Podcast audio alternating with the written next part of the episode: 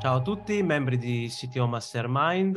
Oggi eh, in questo particolare CTO Show eh, abbiamo eh, il piacere di ospitare uno dei cofondatori di una realtà eh, famosa a livello eh, ormai mondiale, internazionale. Parliamo quindi di una piattaforma di podcast e di audio, quale Spreaker eh, il nostro ospite di oggi è Rocco Zanni e per eh, chi è uno dei nuovi membri della community eh, avrà il piacere di ascoltare le esperienze un po' appunto di, delle persone che invitiamo, ehm, i pareri e le opinioni delle persone che ospitiamo per, in modo tale da avere appunto un bagaglio di conoscenze utile a tutti per come poter affrontare certi temi.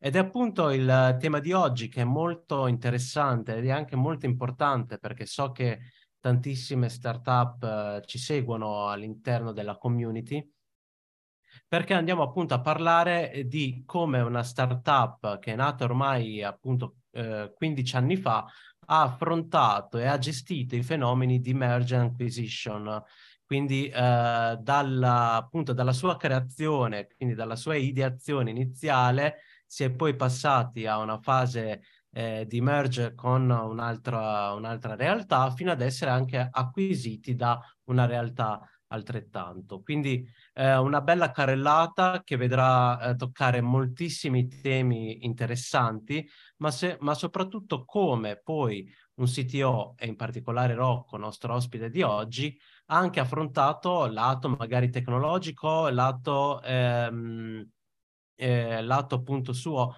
tecnologico manageriale queste, tutte queste fasi della storia. E, ehm, quindi appunto eh, la puntata di oggi sarà grande, un grande racconto più che altro. Eh, partiamo appunto con uh, Rocco che gli lascio del tempo ovviamente per presentarsi. Eh, ma partendo proprio con una piccola carrellata, un piccolo riassunto di quello che è la storia di Spreaker. Prego, Rocco. Manuel, uh, grazie mille per l'introduzione, grazie anche per l'opportunità di essere qui, di essere qui con voi oggi. Come dicevi, oggi tocchiamo un tema che è un po' forse diverso dal solito, ma è un tema che mi sta, mi sta molto a cuore perché comunque ha caratterizzato quelli che sono insomma, gli, ultimi anni della mia vita professionale. E, e, quindi niente, comincio, vi racconto un po' di, di, storia e poi dopo andiamo un po' più in dettaglio magari su questi, su questi temi. Esatto. Come, come hai già avuto modo di anticipare, Spreaker è comunque una realtà che ha già un certo vissuto. Noi siamo partiti, partiti nel 2009, quindi sono 14 anni, ogni tanto quando ci penso mi sento vecchio. E cominciata come una classica storia da, da startup, insomma, intorno ad un'idea, uh, un'idea che era all'epoca quella de, un'idea un po' idealistica era quella di, di provare a portare su, su, internet qualcosa di simile a quello che era stato uh, il movimento delle radio libere negli anni, negli anni 70. E chiaramente le possibilità tecnologiche per crearsi la propria radio c'erano, ma erano uh, precluse ai più perché comunque richiedevano una conoscenza tecnologica importante, attrezzatura, anche quindi sostenere costi, eccetera e quindi intorno a, questo, a questa idea siamo partiti con questa startup, perché non proviamo a creare uno strumento um, facile, economico e alla portata di, di tutti per, uh, per, farlo. Come tutte le startup abbiamo iniziato senza soldi, quindi i primi anni sono stati un po' complicati. Uh, abbiamo iniziato in un piccolo ufficetto a Rimini, abbiamo vinto un, uh, un bando della regione Emilia-Romagna che si chiamava Spinner all'epoca, che ci ha dato un po' di ossigeno per il primo anno, insieme ad un, un pochino di capitale, insomma, dei, dei, soci, dei soci, fondatori. E um, fino a che, insomma, lavorando sull'idea, eh, stando chiusi circa nove mesi in una stanza a scrivere codice, abbiamo prodotto questo, questo prototipo che abbiamo lanciato nel 2010, al quale poi nel giro di pochi mesi è susseguito già un primo round di, di finanziamento con Italian Angels. Tra l'altro nel, 2000, nel 2010 è stata anche una milestone interessante perché non è che si parlasse tanto di startup in Italia ancora. Uh, nel 2010 non c'erano tante occasioni, tante possibilità di trovare fondi. Ovviamente il 99% del merito è di Francesco, il nostro CEO, perché mentre noi scrivevamo codice, lui, lui bussava a tutte le porte per, uh, per aprirci comunque, darci la possibilità di, di continuare. E quindi abbiamo passato i primi due o tre anni, insomma, a lavorare, iterare su questa idea, a costruirci il nostro piccolo mercato. Nel frattempo, intorno al 2013, succedeva una cosa abbastanza importante per quello che è lo speaker di oggi, e quello che possiamo definire la seconda giovinezza del podcasting. Podcasting che era nato come, come tipo di media audio um, intorno al 2005-2006, insomma c'è chi posiziona la data di, di, di, di invenzione in momenti diversi, ma che era rimasto anche quello uno strumento di nicchia bisognava sapersi creare un feed RSS per un web server, dovevo, stare, dovevo stare file audio, non era impossibile, ma capisci, insomma, non è che tutti potessero, potessero o sapessero farlo. Succede nel 2013 che um, due eventi che sono fondamentalmente l'aggiunta negli iPhone dell'applicazione Apple Podcast e il, il, rilascio più o meno in contemporanea di una, di una, grande produzione americana chiamata Serial fanno riesplodere il, l'interesse intorno al, al, podcast e quindi comincia a passare dall'essere un, un media di nicchia comincia a crescere, fare un percorso di, di trasformazione verso, verso, quella che è una realtà più, più mainstream. Casualità vuole che noi ci ritroviamo per le mani con una, una piattaforma legata all'audio che non era stata creata specificatamente per i podcast, ma che ci si avvicinava abbastanza e che comunque nella sua idea originale, nella sua accezione originale di crea tua web radio, non è che stesse trovando tutta questa trazione. Sì, c'era una nicchia di fedelissimi, ma una nicchia rimaneva, tra virgolette, no? Certo.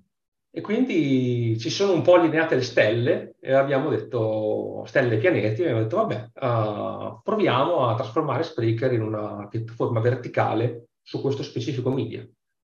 Aggiungiamo quel, quelle cose che mancavano e, e continuiamo a lavorare su, su questo specifico verticale stavolta. Nel frattempo siamo passati anche da un'esperienza di un paio d'anni a Berlino, eravamo ancora una startup molto piccola, avevamo capacità di muoversi anche dal punto di vista logistico, di fare cose un po' quello che ci pareva. E, a Berlino nel 2013 era un po' la, mecca, le, la nuova mecca degli startuppari europei, quindi boh, un po' con l'ingenuità abbiamo deciso, deciso e poi nel giro di un mese e mezzo trasferito Baracche Burattini. Baracche Burattini, esatto. Per poi, dopo due anni, fondamentalmente, trovarsi un po' con la coda fra le gambe, perché le opportunità della grande città, le opportunità del, di un mercato così, così, così forte, così mh, dinamico del, del, mondo startup hanno anche un po' delle, delle controindicazioni, no? C'è molta più competizione, per esempio.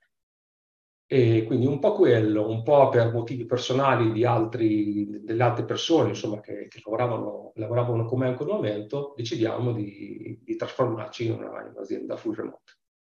Mm. C'era chi si era stufato, io, del freddo di Berlino, c'era chi stava per avere un figlio e quindi voleva stare vicino alla, alla, alla famiglia, eccetera. Certo. C'era chi voleva, il nostro CEO Francesco, trasferirsi in pianta stabile in America e quindi siamo andati, abbiamo deciso insomma di trasformarci in un'azienda full remote. Eravamo Beh, avanguardista comunque. Abbastanza, abbastanza, perché nel 2015, quando l'abbiamo fatto, non ce n'erano tante. Eh, è stato facile perché eravamo in pochi. Pochi con un rapporto di fiducia estremamente solido. Certo. Eh, nessuno si, si, si preoccupava di, di, guardare cosa facessero gli altri, vedere se stavano lavorando, per intenderci, no? Eravamo in sei, se non ricordo male in quel momento, pochissimi. Quindi è stato molto facile come, come, come transizione. E poi da lì abbiamo cominciato a costruire, costruendo sopra questo nucleo di sei persone che ha deciso di andare a, a lavorare da remoto e che comunque ha generato quello che è per, per alcuni quello che era un valore aggiunto. Cioè noi come startup non è che avessimo chissà quali armi da competere, per esempio, sul fronte, sul fronte degli stipendi, certo. no? con un'azienda più grande. Come ti rendi un po' più appealing, un po' più concorrenziale su un mercato del genere, beh, questa cosa qua è stato comunque un, un, un tratto distintivo interessante, perché c'erano già persone che eh, per un motivo o per un altro cercavano questo come, come valore aggiunto, no? Certo. E quindi ci siamo un po' trovati, costruendo un po' alla volta, assumendo, assumendo persone. Noi abbiamo sempre assunto molto lentamente, in maniera organica. E, e quindi ci siamo trasformati in un'azienda, in un'azienda full remote. Mm. E, dopo un po' succede che in, comunque in una situazione nella quale cominci ad avere una, una industria fatta da tante piccole aziende, si comincia a, a vedere un po' di, di, segni di consolidamento, comunque a cercare di, di, di capire come ci, se consolidare potrebbe essere un, un'opportunità interessante. C'era un'azienda che, con la quale per dirla molto in maniera colorita, ci si faceva la guerra, voglio dire. Certo, concorrente, il classico sì, concorrente. Un concorrente che era sulla carta come tipologia di prodotto, come, come azienda, come, come, offerta molto simile a noi. Un'azienda che si chiamava Blockton Credit, un prodotto che si chiamava Blockton Credit, per cui il, um, è stata fatta, si è deciso ed è, ed è stata fatta un'operazione di merger. Mm per la quale poi comunque dopo affrontiamo e svisceriamo esatto. un po' i esatto. vari, i vari aspetti. Operazione di merger di due aziende che all'epoca erano di una quindicina di persone l'una. Quindi di dimensioni comparabili, con, con, con, con fatturato comparabile, con prodotti quasi uguali, perché voglio dire, se no non ci saremmo fatti la guerra, se non, se non avessimo avuto esatto. prodotti quasi uguali. E quindi da lì è cominciato un, un processo insomma, di merger, di integrazione e di, e di revisione di quelle che mm. erano le varie, le varie strategie. Um, una Quanto, cosa è durato? Che, Quanto è durato più o meno? Diciamo che la sua fase iniziale di emergenza, che poi ti racconto dopo, credo più o meno un anno, mm. e poi da lì si è cominciato a, a ricostruire e a guardare in avanti. E Chiaro. parte di questo, di questo, processo di ricostruzione è stata una transizione. Noi passiamo dall'essere fondamentalmente un'azienda tecnologica pura a trasformarci in quella che a tutti gli effetti diventa un'azienda che sta un po' a metà fra il, media e l'advertising. Perché? Perché iniziamo ad introdurre in quel momento quello che è una possibilità per i nostri creatori di contenuti di monetizzare i propri podcast attraverso lo strumento della pubblicità chiaramente noi siamo un'azienda, cioè il, il, core della nostra azienda è la tecnologia, quindi usiamo la tecnologia per, come abilitatore, diciamo, no? per um, risolvere queste tipologie di problematiche, quindi ricominciamo a costruire, quindi a modificare i nostri prodotti, a costruire anche processi di vari generi per, per fare questa trasformazione, che poi culmina nel 2020 fondamentalmente con, con l'acquisizione perché questo processo e tutto quello che ne è derivato è stato quello che poi nel 2020 ha fatto sì che, che diventassimo interessanti no? come opportunità Chiaro. per iHeart Media. iHeart Media è, è, l'azienda audio numero uno in America, non è molto conosciuta diciamo nel segmento mainstream eh, in Europa, in Italia, perché eh, dire, le radio eh, sono, sono, di proprietà di aziende locali, no? Certo. Uh, però nel mondo media, nel mondo audio, insomma, è, è l'azienda principale negli, negli, Stati Uniti. Come potrai immaginare, acquisizione è altro processo complicato, che ha una fase di, di, di gestione immediata, pre, pre, e durante, perché c'è, c'è, un processo per arrivarci e poi un modo per, per gestirla, e poi da lì è, una, è un'altra trasformazione perché poi ti ritrovi in una realtà molto diversa, con regole molto diverse da quelle a cui eri abituato e quindi ricominci a cercare di capire come puoi sfruttare al meglio e come ti puoi riassettare, riorganizzare per, per il futuro. Chiaro. E questi sono 14 anni in 10 minuti. no, beh, se, sicuramente è una bellissima carrellata, soprattutto quando mi parlavi dell'inizio, no? che avevate la web radio e mi hai riportato, mi hai sbloccato dei ricordi perché anch'io 15 anni fa tenevo la mia web radio a Rimini eh, quindi abbiamo un passato comune, forse nell'altra stanza se venivo a bussare magari oggi facevo parte di Spreaker, perché anch'io sono sviluppatore, quindi, eh, quindi potevo, magari potevo essere parte di questa azienda che eh, io ho sempre guardato con, uh, con, un occhio sempre di riguardo perché vabbè, il mondo dell'audio, eccetera, podcasting e quant'altro l'ho sempre seguito, l'ho sempre amato. Spreaker è una piattaforma che ho sempre utilizzato e che mi ha dato sempre tantissime soddisfazioni, quindi check su questo.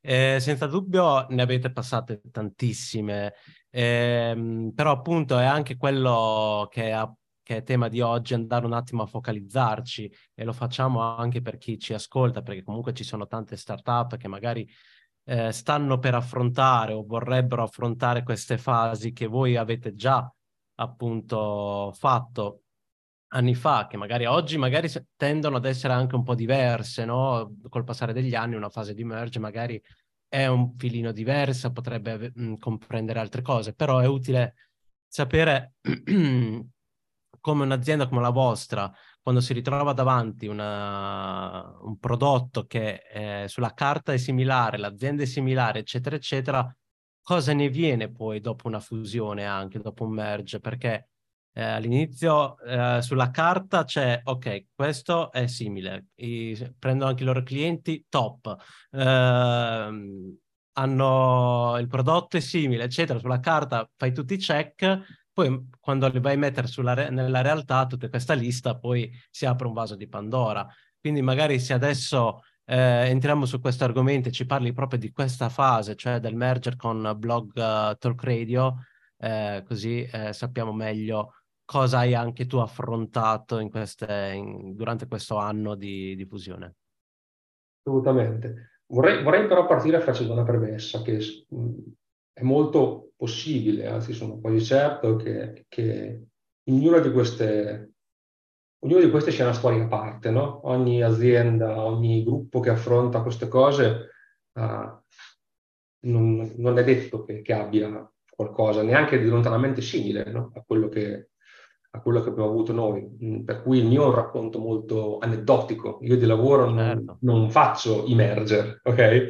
Io mi sono trovato nel mio percorso professionale a dover gestire uno e quindi posso raccontare quella che è la mia, la mia esperienza di, um, di come l'abbiamo affrontato senza ovviamente pretendere di impartire lezioni uh, a chi che sia.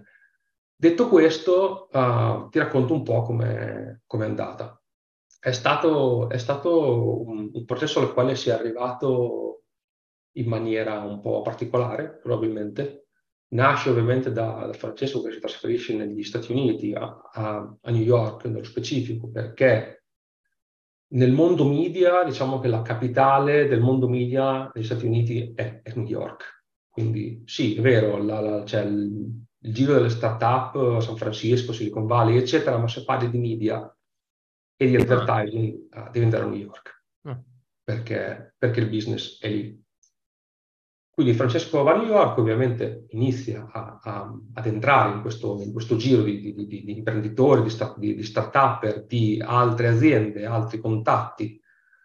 E, e ci ritroviamo in sostanza con uh, un, uh, un, interesse nel fare un'operazione di questo genere che deriva dal fatto che l'azienda Bottle Credio è, come dicevo, comparabile alla nostra, ma forse in un momento diverso della, della sua vita. Partiti un pochino prima, mm. quindi hanno aperto certi mercati e, certe, e certi modi di fare le cose un po' prima di noi, anche in maniera molto, molto intelligente però forse già, passami il termine, una parabola che cominciava ad essere discendente, soprattutto dal punto di vista di come veniva gestita l'azienda. Chiaro.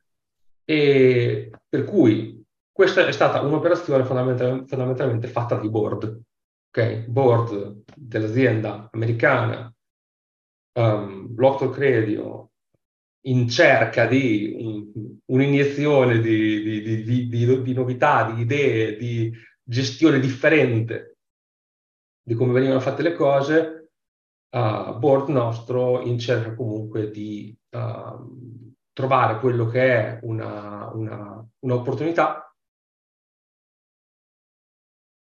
di crescita e un'opportunità di attaccare certi mercati che non, non riuscivamo a attaccare, cioè per, per, per, quanto potessimo impegnarci con i nostri sforzi, la realtà è che non essere negli Stati Uniti era, era penalizzante per noi. Mm.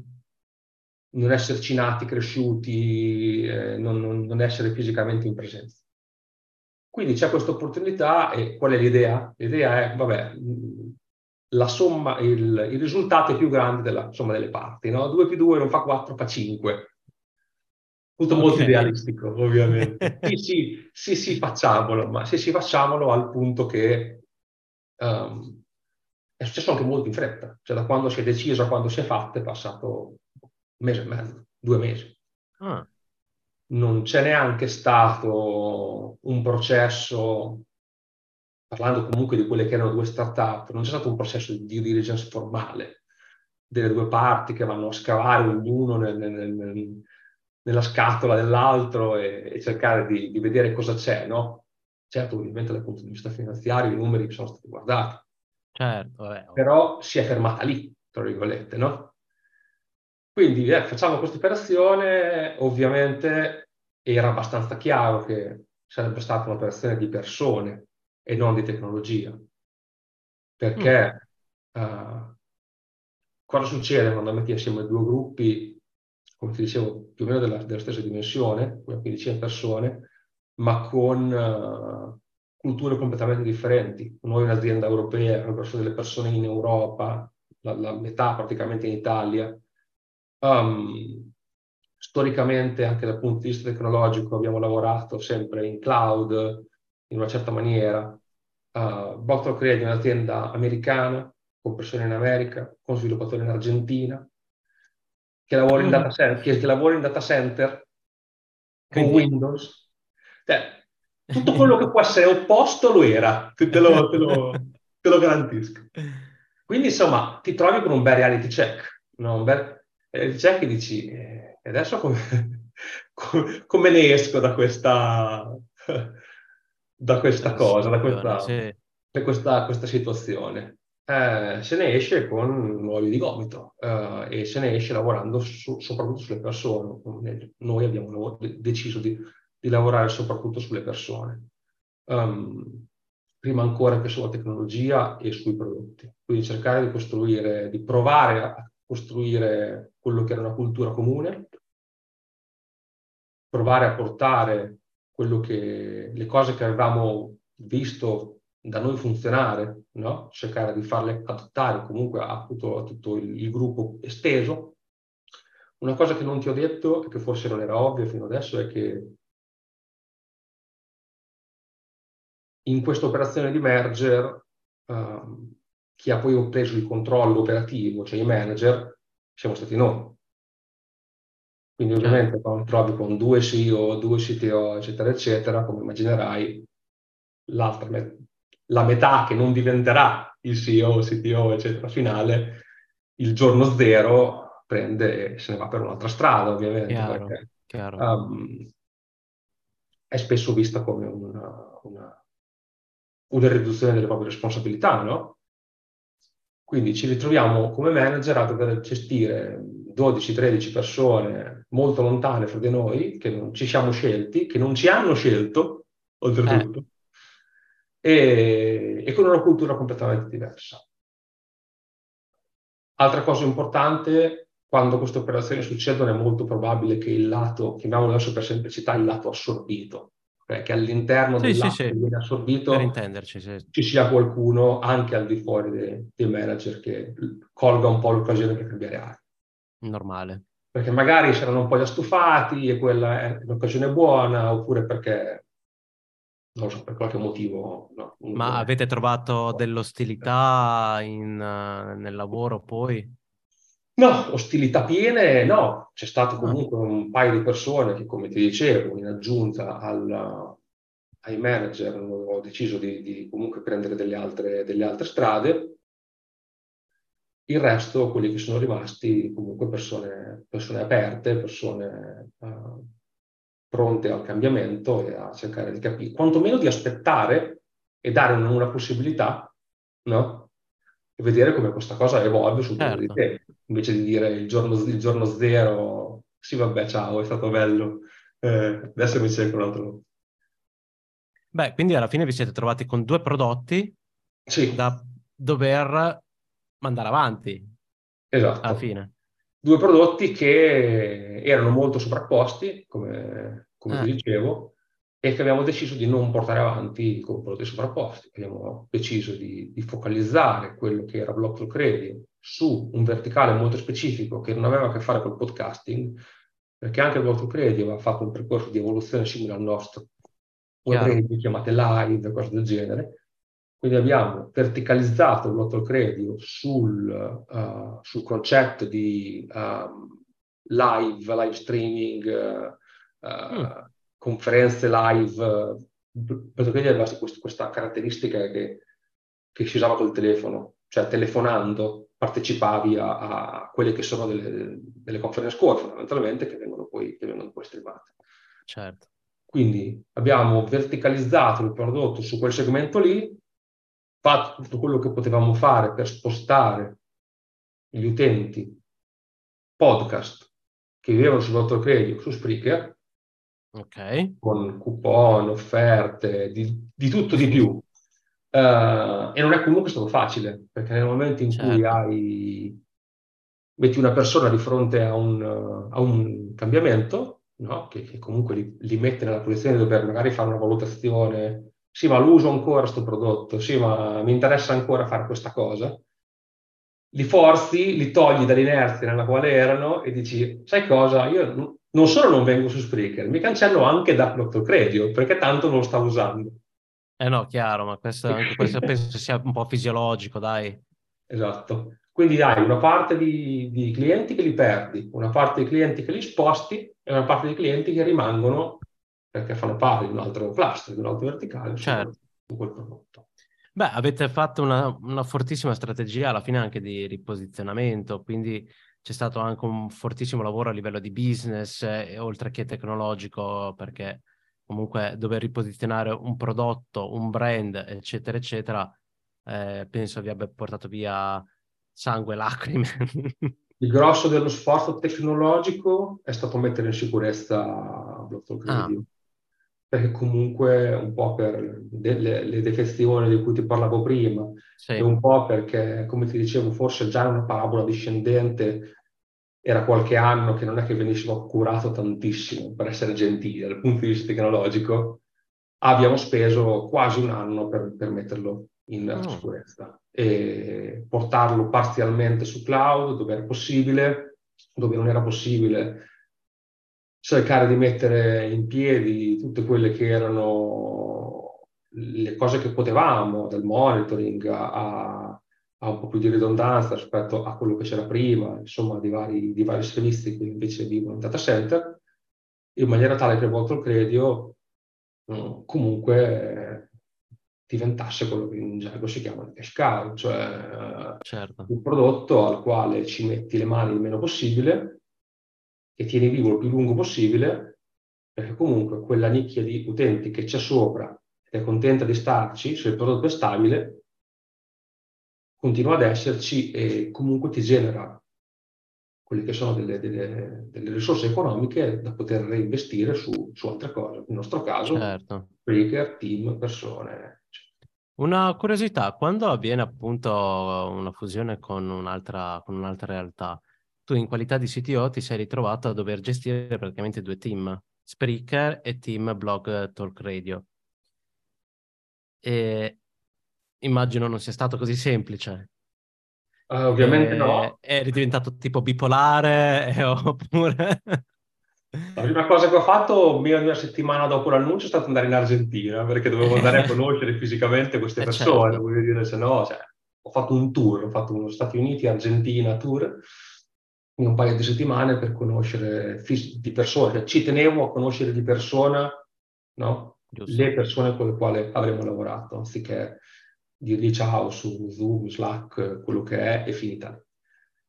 Ehm, noi comunque come, come, azienda ci teniamo ogni anno a organizzare un retreat, un offsite, un momento nel quale ci si vede tutti come mm. azienda remota, ma in quel caso lì non mi andava di aspettare i 6-7 mesi che mancavano da calendario e quindi dicevo vabbè, certo, prendo un aereo e vado.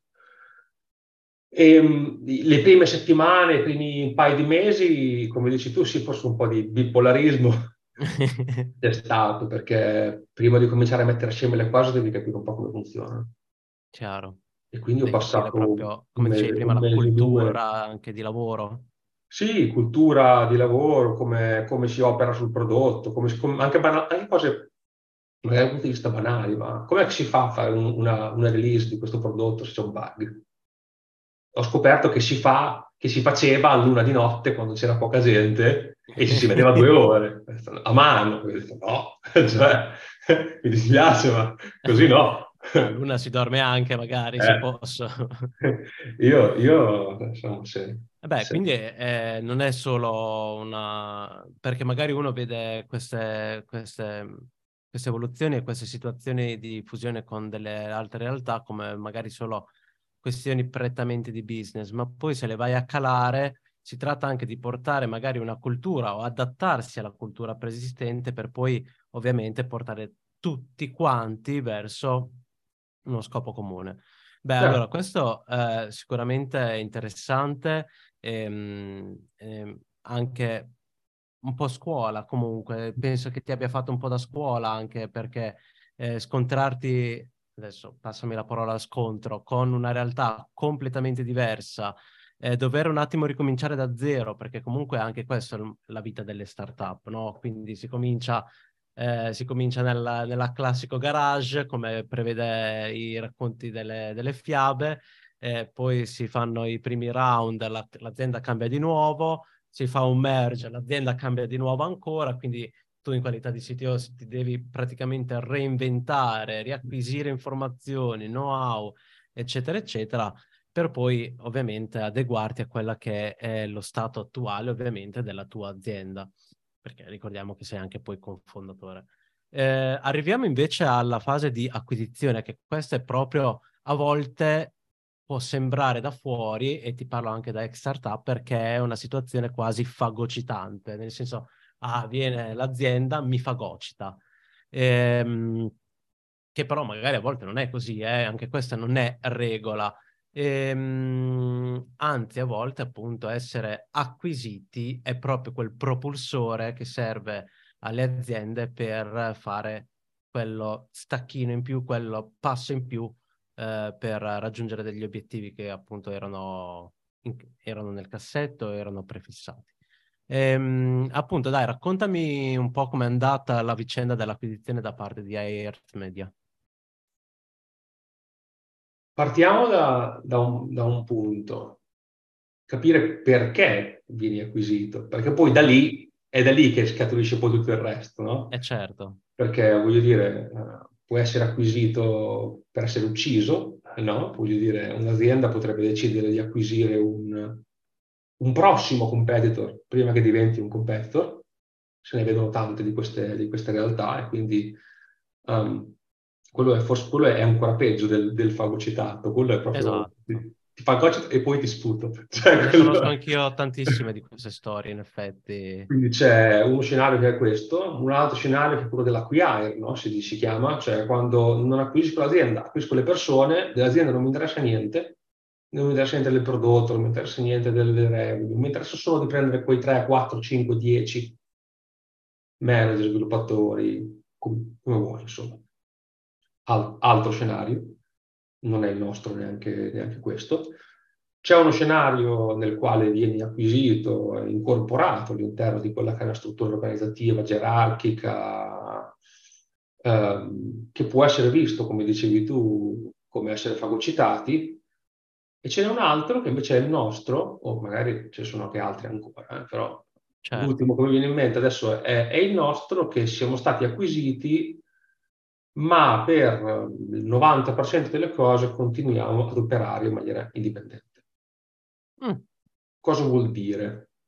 Non siamo, il nostro gruppo, poi, poi ti racconto come siamo arrivati all'acquisizione e cosa, vuol, cosa vuol dire per noi, però il nostro gruppo non è stato preso e messo a martellate all'interno di una struttura da 10.000 persone negli Stati Uniti, che nasce intorno a un mercato fisico delle radio, proprio dei, degli, degli edifici con le antenne, ok? Sì, sì. Già, già, il digitale è, è, non, è, non, era il core no? di, un, di, una realtà così grande. Figurati il podcasting, che è una nicchia del digitale. Il, chi ci ha acquisito ha avuto la, la lungimiranza di rendersi conto che quell'operazione lì sarebbe stata morte prendi un gruppo di 50 persone, come, come, siamo, full remote, con una cultura differente, che lavora sul digitale, sul podcasting, e le metti a martellate in una struttura di quel genere lì, le ammazzi, cioè, voglio dire, non è che, non è che ci sono tanti scenari che finiscono diverso da quello. E quindi c'è stata lungimiranza da questo, da questo punto di vista qui, lato loro nel, nel capirlo. Noi alla, all'acquisizione ci siamo arrivati molto lentamente nel tempo. Noi siamo stati acquisiti dopo 11 anni.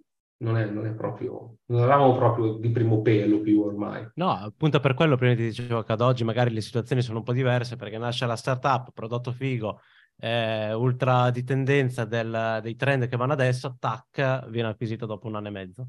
Sì. che, che, adesso si vede questo, eh?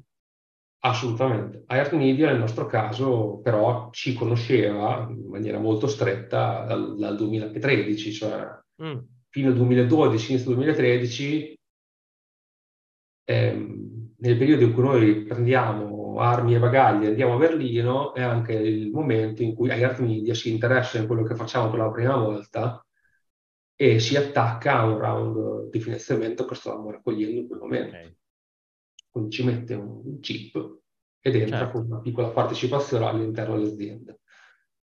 Questo seme gli ha permesso poi negli anni di vedere dall'interno quello, quello che succedeva, quello che stavamo facendo. Chiaro. E quindi di entrare no, in, in, con calma e in step successivi all'interno di, di quella che, che, che, è l'azienda fino al, all'acquisizione vera e, e propria.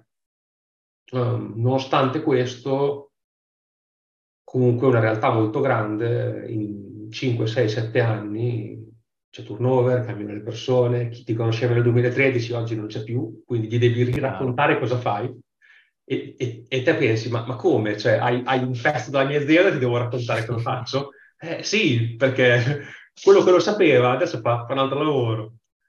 E, ehm, e, quindi è un po' un ricominciare ogni volta, no? L'ultima volta è stato, come ti dicevo, come risultato, secondo noi, di quella che è stata l'operazione di merger e riposizionamento con Voto Credio, ci ha comunque messo, in, passami il termine, sotto una luce differente, no? un po' usciti da, quella, da quell'etichetta di start un po' sfigati, italiani. Sì, sì, sì, no, no, certo, certo, ma è giusto. E eh. hanno cominciato a vedere che facevamo delle cose, delle cose interessanti e che, potevano avere, che ci poteva essere del valore nel, nell'aumentare la loro, la loro partecipazione. Ma scusa, scusa, un attimo l'interruzione, ma quindi se eh, questa corporate vi ha sempre un po' monitorato, diciamo, anche durante la fase di merge, non mm-hmm. ha messo becco però, o sì? Questa, anche questa è una curiosità. No. Non hanno messo becco perché comunque era una partecipazione di minoranza che non gli dava neanche Chiaro. il diritto di, di, di mettere certo, becco. No? Certo, non erano certo. nel board, non avevano delle quote tali per cui avevano una voce, detto che comunque in quel momento lì a loro faceva comodo no? che, noi, che, noi, provassimo a fare questo step. E quindi non, mm-hmm. ci, hanno, non ci, hanno, ostacolato in, in nessuna maniera. Chiaro. Detto questo, nonostante tutto questo, il processo di due diligence è stato molto complesso, perché quando hai a che fare con una realtà così grande, uh, la realtà di quella dimensione lì ti si presenta alla porta con un cannone di uguale misura. Quindi il, il, numero di avvocati, di documenti, di, di, cose che ti vengono chieste, che devi preparare, sono molto, molto superiori a quello che il, il, tuo cervello può concepire come qualcosa di ragionevole, specialmente se sei un piccolo startup. Quindi il processo di due diligence che dura mesi, tipicamente, ah. Eh, che abbiamo bucato la prima volta, perché ci hanno provato un anno prima ad, ad acquisirci, nel 2019, con una due diligence che è finita in, in niente. È finita in niente perché in quel momento quello che avevamo per le mani, quello che volevamo fare in futuro era stato reputato come, come qualcosa di uh, quasi infattibile, passami il termine, quasi infattibile nei modi e nei tempi che avevamo in testa, nel senso che si sarebbe potuto fare, cioè che non si sarebbe potuto fare senza cannibalizzare quello che era il business che c'era già. Certo. Dico, magari ce la fate anche, ma se lo, il prezzo da pagare è una cannibalizzazione di quello che già, già avete, per noi il rischio non, non, è, non, è, giustificato. Nel senso, rischiamo di comprare qualcosa che poi fra un anno è rotto. Certo. E quindi si sono tirati indietro, forse anche giustamente, in quel momento. Poi, eh, Manuel, lo sai, noi romagnoli siamo un po' siamo un po' ignoranti, quindi sì, quando sì. ti dicono che una roba non si può fare, te dopo la fai.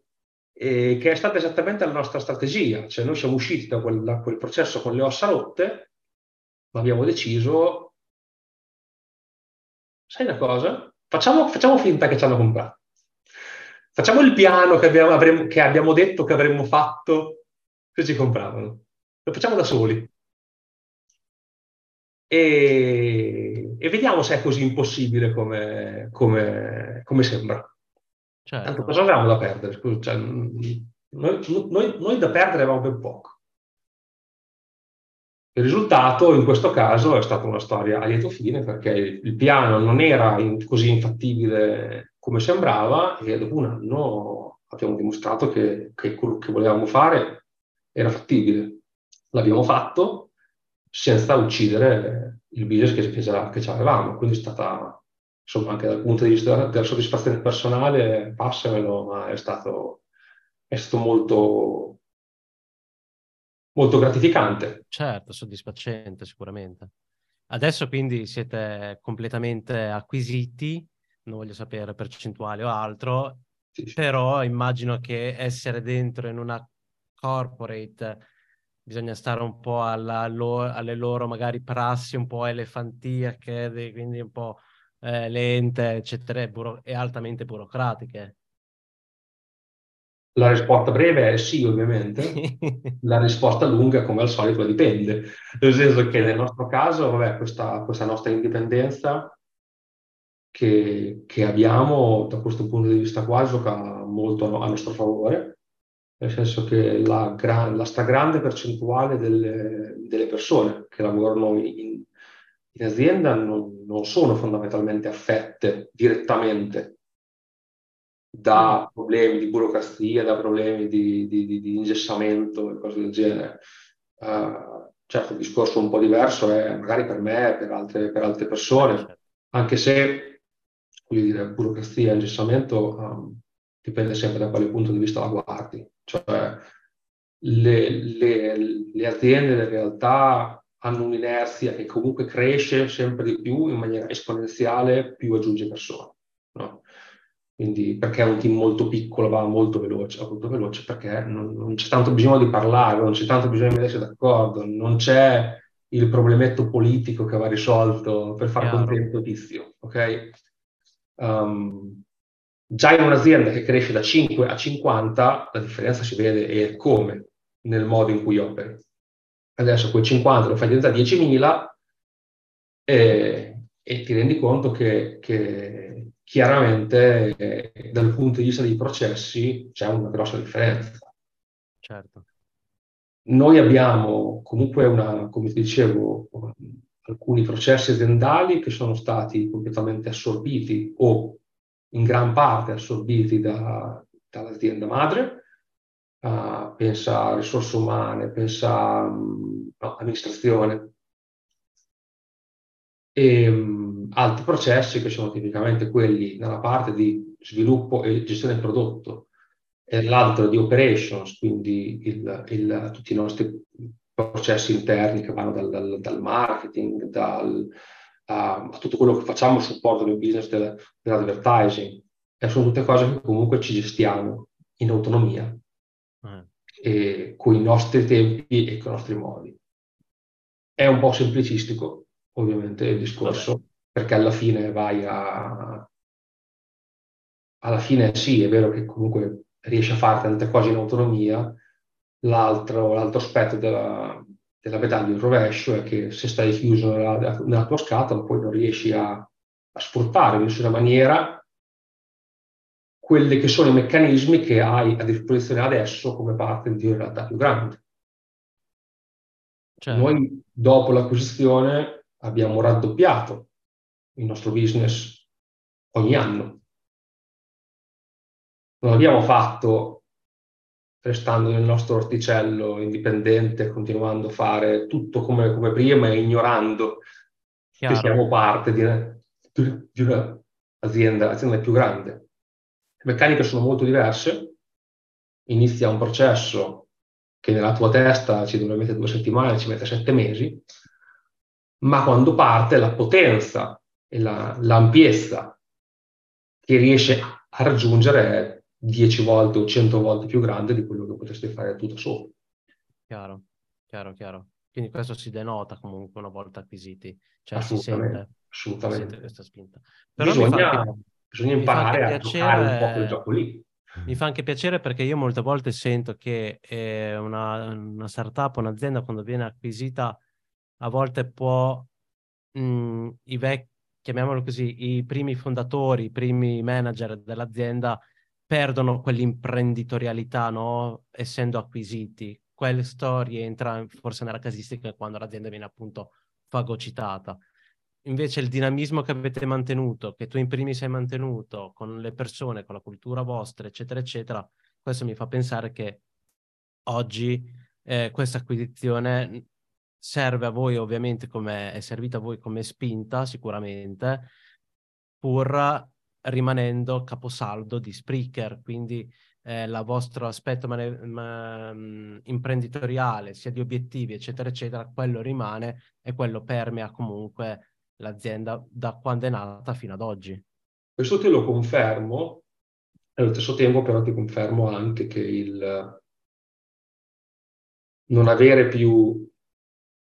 Cioè quando sei, quando sei il padrone no, di qualcosa, certo hai una certa pressione derivante da questo è vita o morte, nel senso, no? Faccio una eh, scelta, sì. andiamo a fondo, oppure come faccio a pagare gli stipendi il prossimo mese, tutte queste cose qua. Um, adesso, vuoi perché l'azienda è profittevole, lo è da tanti anni, vuoi perché comunque abbiamo le spalle coperte da quella che è una realtà molto più grande, um, da una parte ti, ti, leva quello che è la pressione, dall'altra parte ti leva quello che è un po' l'ansia, tra virgolette, di, ti, perché ti, ti, toglie comunque quello che è il rischio imprenditoriale vero, quello del falliamo, diamo gambe all'aria. Um, dall'altra, dall'altra ti toglie anche un pelino di drive, cioè nel senso devi essere tu che ci devi mettere la motivazione extra per... Um, continuare magari a fare le cose con, come le facevi prima, in un certo modo, uh, perché adesso non è più una, una, questione di vita o di morte, è, un, è uno dei, dei, motivi anche per portare in un contesto magari più piccolo, no? Um, e poi dif- è difficile per un'azienda che... Per, perché è difficile per un'azienda che era una startup e non lo è più? Perché è difficile innovare, al di là di acquisizione e tutto. È difficile innovare perché le persone che ci sono in quel momento spesso sono persone che non hanno così tanto coinvolgimento personale come quello che puoi avere a fare la startup in garage dieci anni prima, Chiaro. dove hai una quota, cioè, sei, sei, il padrone, hai tutti gli incentivi possibili a far, a far sì che le cose vadano bene perché così ce n'è un risultato diretto. Hai la pressione che vedi il conto in banca a zero e dici se se non ce la fa, se non la sblocco in qualche modo mese prossimo mi tocca tornare a fare dipendente. Esatto. Quella roba lì è, è difficile da riprodurre artificialmente all'interno di un gruppetto di un'azienda più grande. È molto difficile, è quasi impossibile. E quindi un po' si dice, vabbè, l'azienda da cui non, non innovano più. Innovano, ma con meccanismi differenti. Chiaro, chiaro. Non è, non è, vero che quello che ha funzionato una volta funziona, funziona sempre. No, questo, questo, è fuori di dubbio anche perché il, la società cambia, il mercato cambia soprattutto e ad oggi anche con delle velocità veramente, eh, veramente molto alte. Eh, ti faccio una, un'ultima domanda. In qualità di CTO, hai mm. trovato più difficile gestire la fase di merge o la fase di acquisizione? Proprio parlo di eh, argomenti tecnici, quindi parlo di eh, tutto ciò che magari riguarda il prodotto e le richieste tecniche che sono magari anche venute dall'acquisizione, non lo so. Direi il merger, direi il merger perché è stato fatto in, una, in un momento storico differente, è stato fatto nel momento in cui anch'io non avevo alcuna esperienza se non quella di scrivere codice e gestire cose piccole.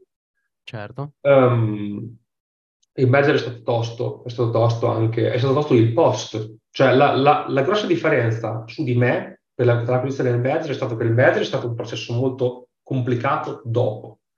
Certo. L'acquisizione è stato un processo molto complicato prima. Arrivarci, eh, uh, perché de- dopo il merge ovviamente hai dovuto costruire tutto. Abbiamo dovuto nuovo. costruire tutto e abbiamo dovuto, abbiamo dovuto operare in una maniera diversa, cioè gestire il post lo puoi fare in maniera molto trasparente.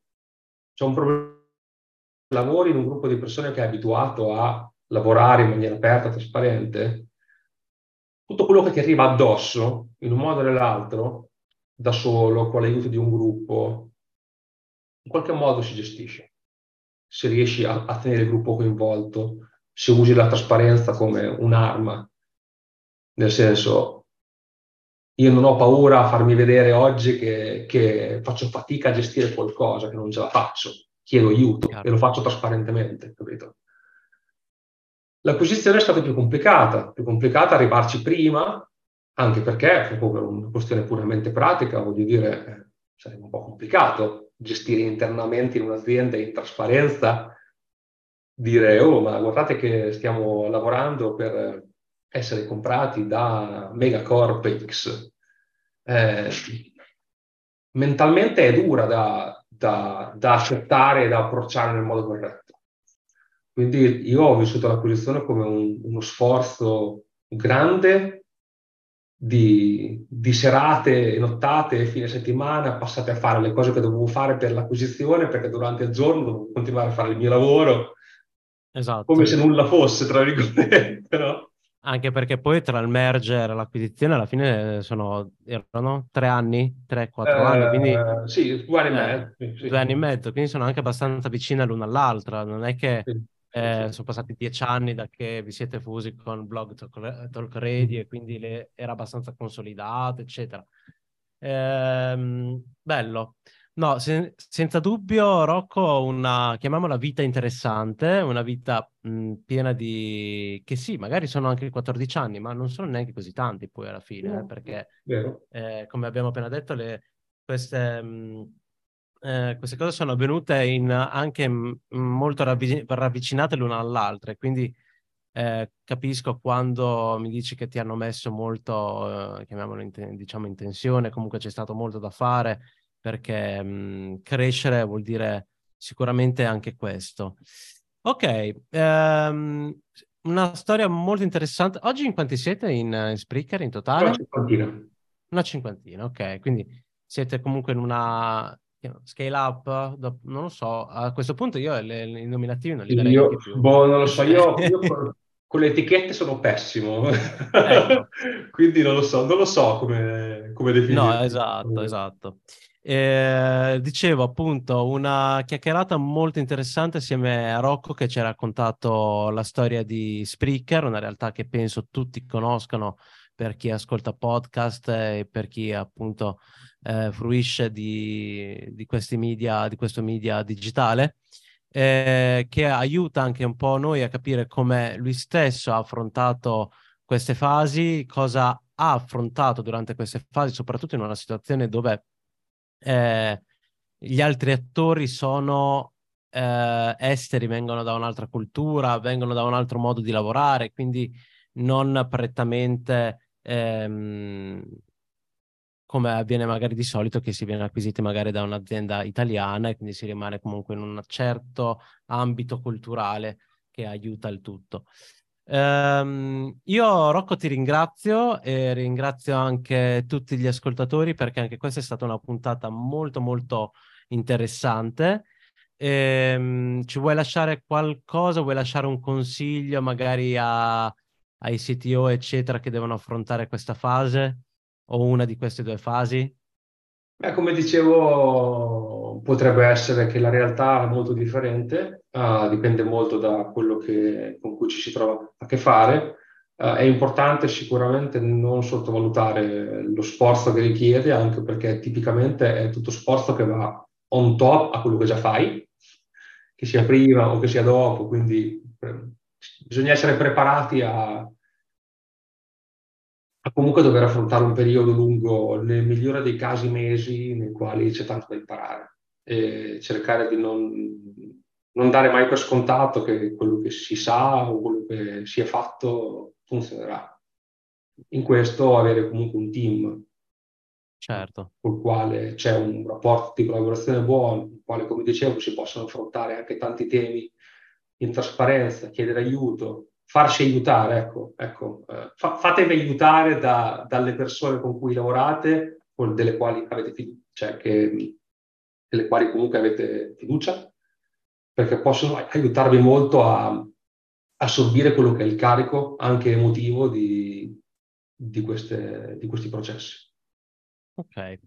Ok, Rocco, io ti ringrazio. Direi di chiudere qui questa puntata romagnola, se vogliamo, ma al tempo stesso anche di scala internazionale, perché Spreaker ad oggi è una realtà, diciamo, appunto mondiale, internazionale, quindi eh, viva, eh, viva, noi, direi, la Romagna.